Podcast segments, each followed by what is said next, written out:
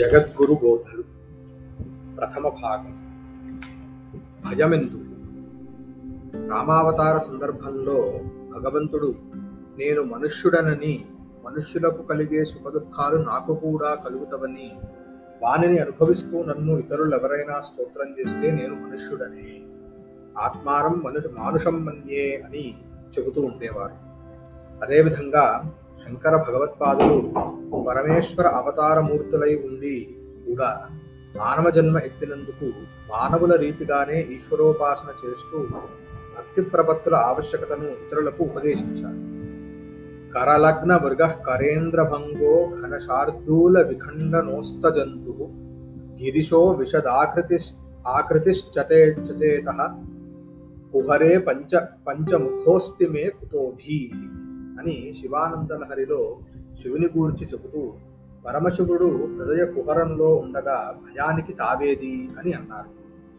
ఈశ్వరుని కుడి చేతిలో జింక పిల్ల ఉన్నది. జింక స్వభావం అతి చంచలం. మనుష్యుని మనస్సు కూడా అతి చంచలం. చంచలం హి మనఃకృష్ణ అని అర్జునుడు కృష్ణునితో విన్నవించుకుంటాడు. కానీ శివుని చేతిలో చంచలమైన హరిణం మాత్రం జ్యేష్ఠుడికి చాంచల్యరహితమై ఈశ్వరుని కనుల అందంలో మునిగిపోయి ఆనందిస్తుంది. ఏనుగు తోలు కప్పుకున్నందుకు శివునకు కృత్తివాసుడని పేరు. కృత్తి అంటే ఏనుగు తోలు. ఒకప్పుడు ఒక పెద్ద ఏనుగు ఈశ్వరుని ఎదిరించగా ఆయన ఊర్ధ్వతాండవం చేస్తూ దానిని కాలితో ఎగజిమ్మి కింద పడగొట్టి తిత్తొలిచి వస్త్రంగా ధరించాడుగా. వేదాలలో కూడా కృత్తిం వసానహ అని కలదు. మరొక చోట కృత్తివాసా పినాకి అని ఉన్నది. సంస్కృత నిఘంటువులలోని ఈశ్వరుని పేర్లలో ఈ పేరు కూడా కనబడుతూ ఉంది. నిఘంటువుకు పర్యాయపదం కోశం అనగా శబ్ద సముదాయాల కోశం. ఆది నుండి అంతం వరకు గల శబ్ద సముదాయం ముందు ఇమిడి ఉండడం వల్ల దీనిని అకారాది అని అంటారు. కోశాలన్నింటిలో అమరసింహుని అమర కోశానికే ప్రశస్తి. అమరసింహుడు జైనుడు, మహాబుద్ధిమంతుడు. అతనికి ఎవరూ ఈడు కారు. ఇతడు ఎన్నో పుస్తకాలు రాశాడు. శ్రీ శంకరాచార్యుల వారి దిగ్విజయం దిగ్విజయం చేసిన సందర్భంలో అమరసింహునికిని ఆయనకున్ను తర్కం ఒకటి జరిగింది.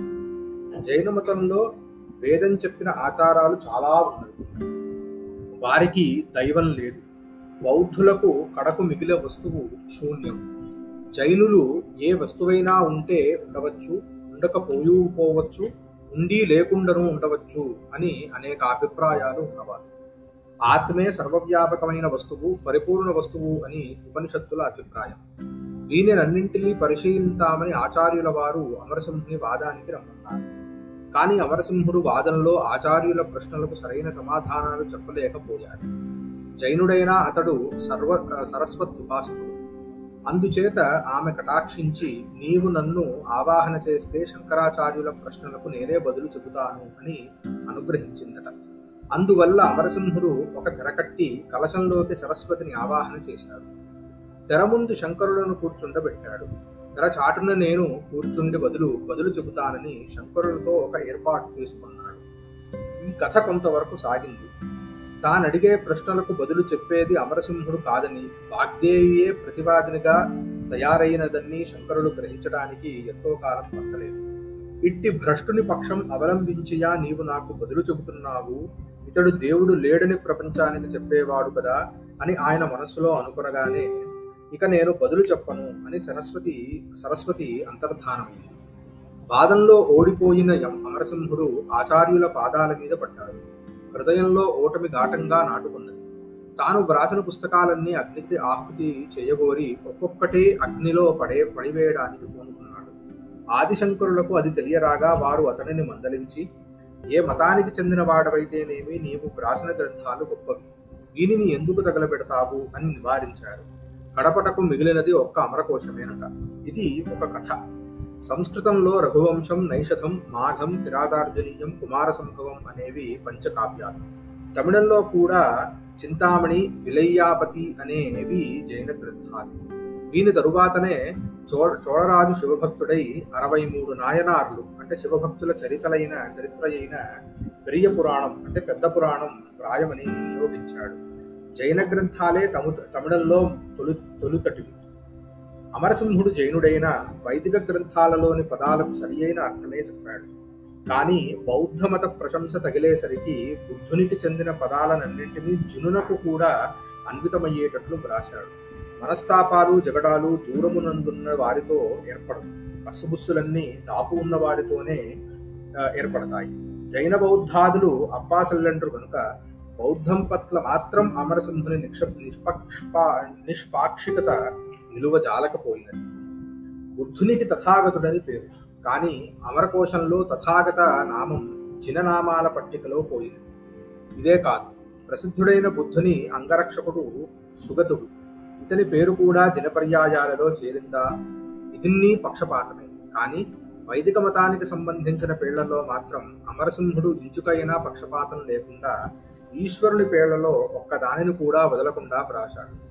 శంభురీష పశుపతి శివ సూరి మహేశ్వర ఈశ్వర సర్వ ఈశాన శంకరశ్చంద్రశేఖర భూతేశ ఖండపరశుర్గిరీశో గిరిశో మృడ మృత్యుంజయ కృత్తివాస పినాకీ ప్రమథాధిప అని వేదాలలోనూ పురాణాలలోనూ గల పదాలన్నింటినీ పేర్కొన్నాడు. వేదంలోని కర్మకాండలో ఈశ్వరనామాలు బహుళం.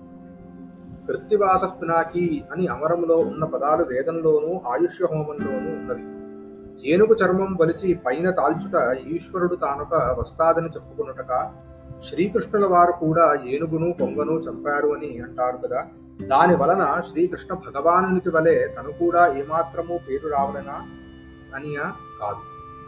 ఈ ఏనుగు భౌతికమైన ఏనుగు కాదు.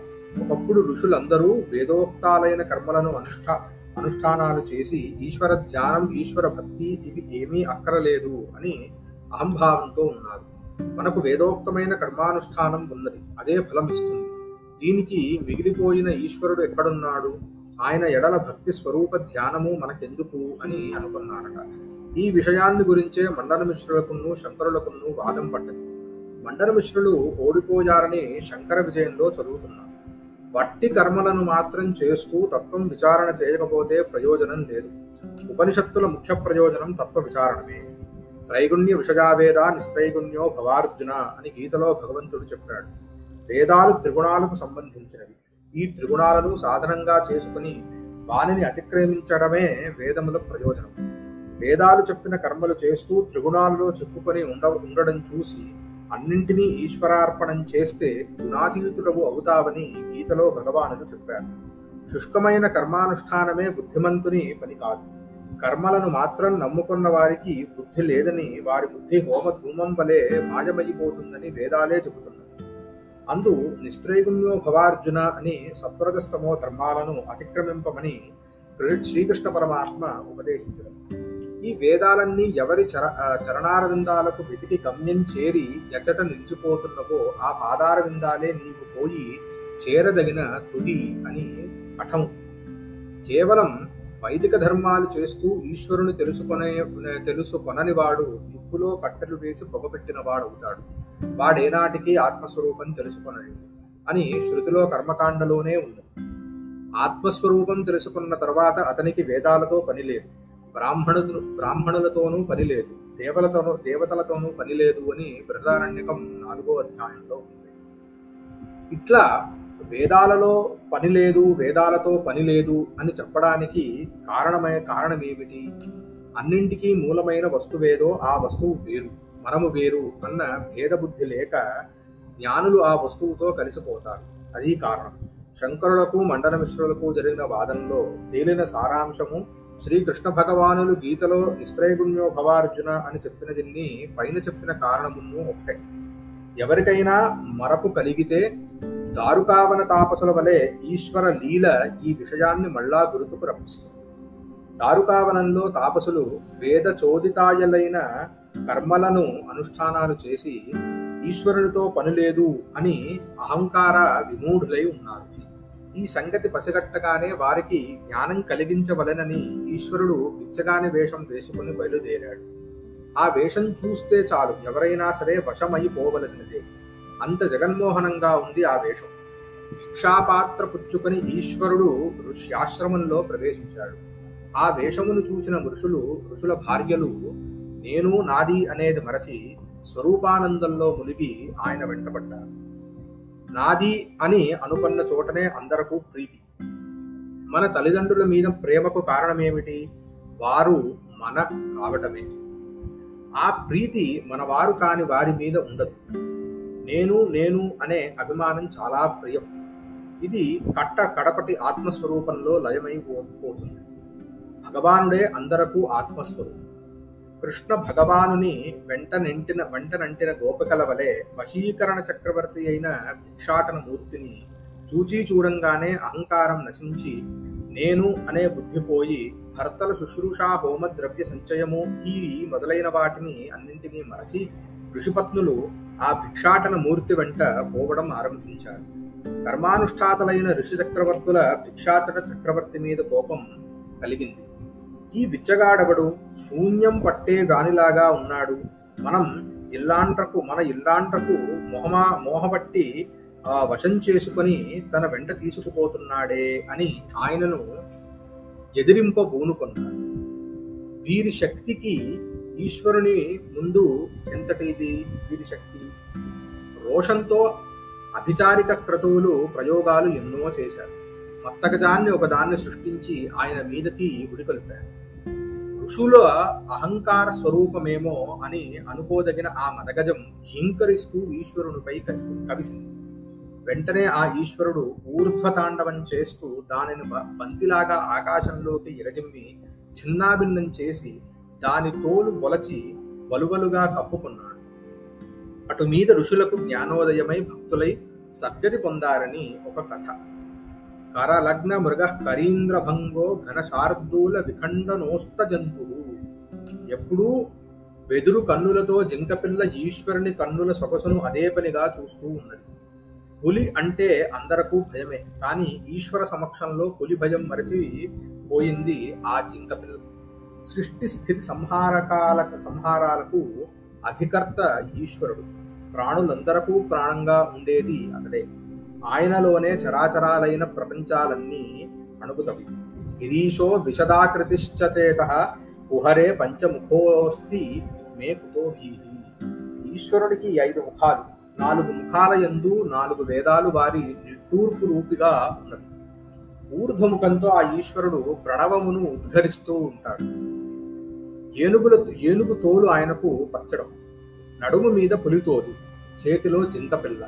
ఈ లక్షణాలు ఎట్లా ఉన్నవంటే గుహలోని ఒక సింహం ఒక జింకను లంకించుకొని గోళ్లతో పులిని చీల్చి ఏనుగు కుంభస్థలం రయ్యలు చేసి దాని చర్మం పైన వేసుకున్నట్లు ఉన్నది. ఆ కృత్తివాసనుడు మనకు స్వాధీనుడైతే భయానికి తావేది.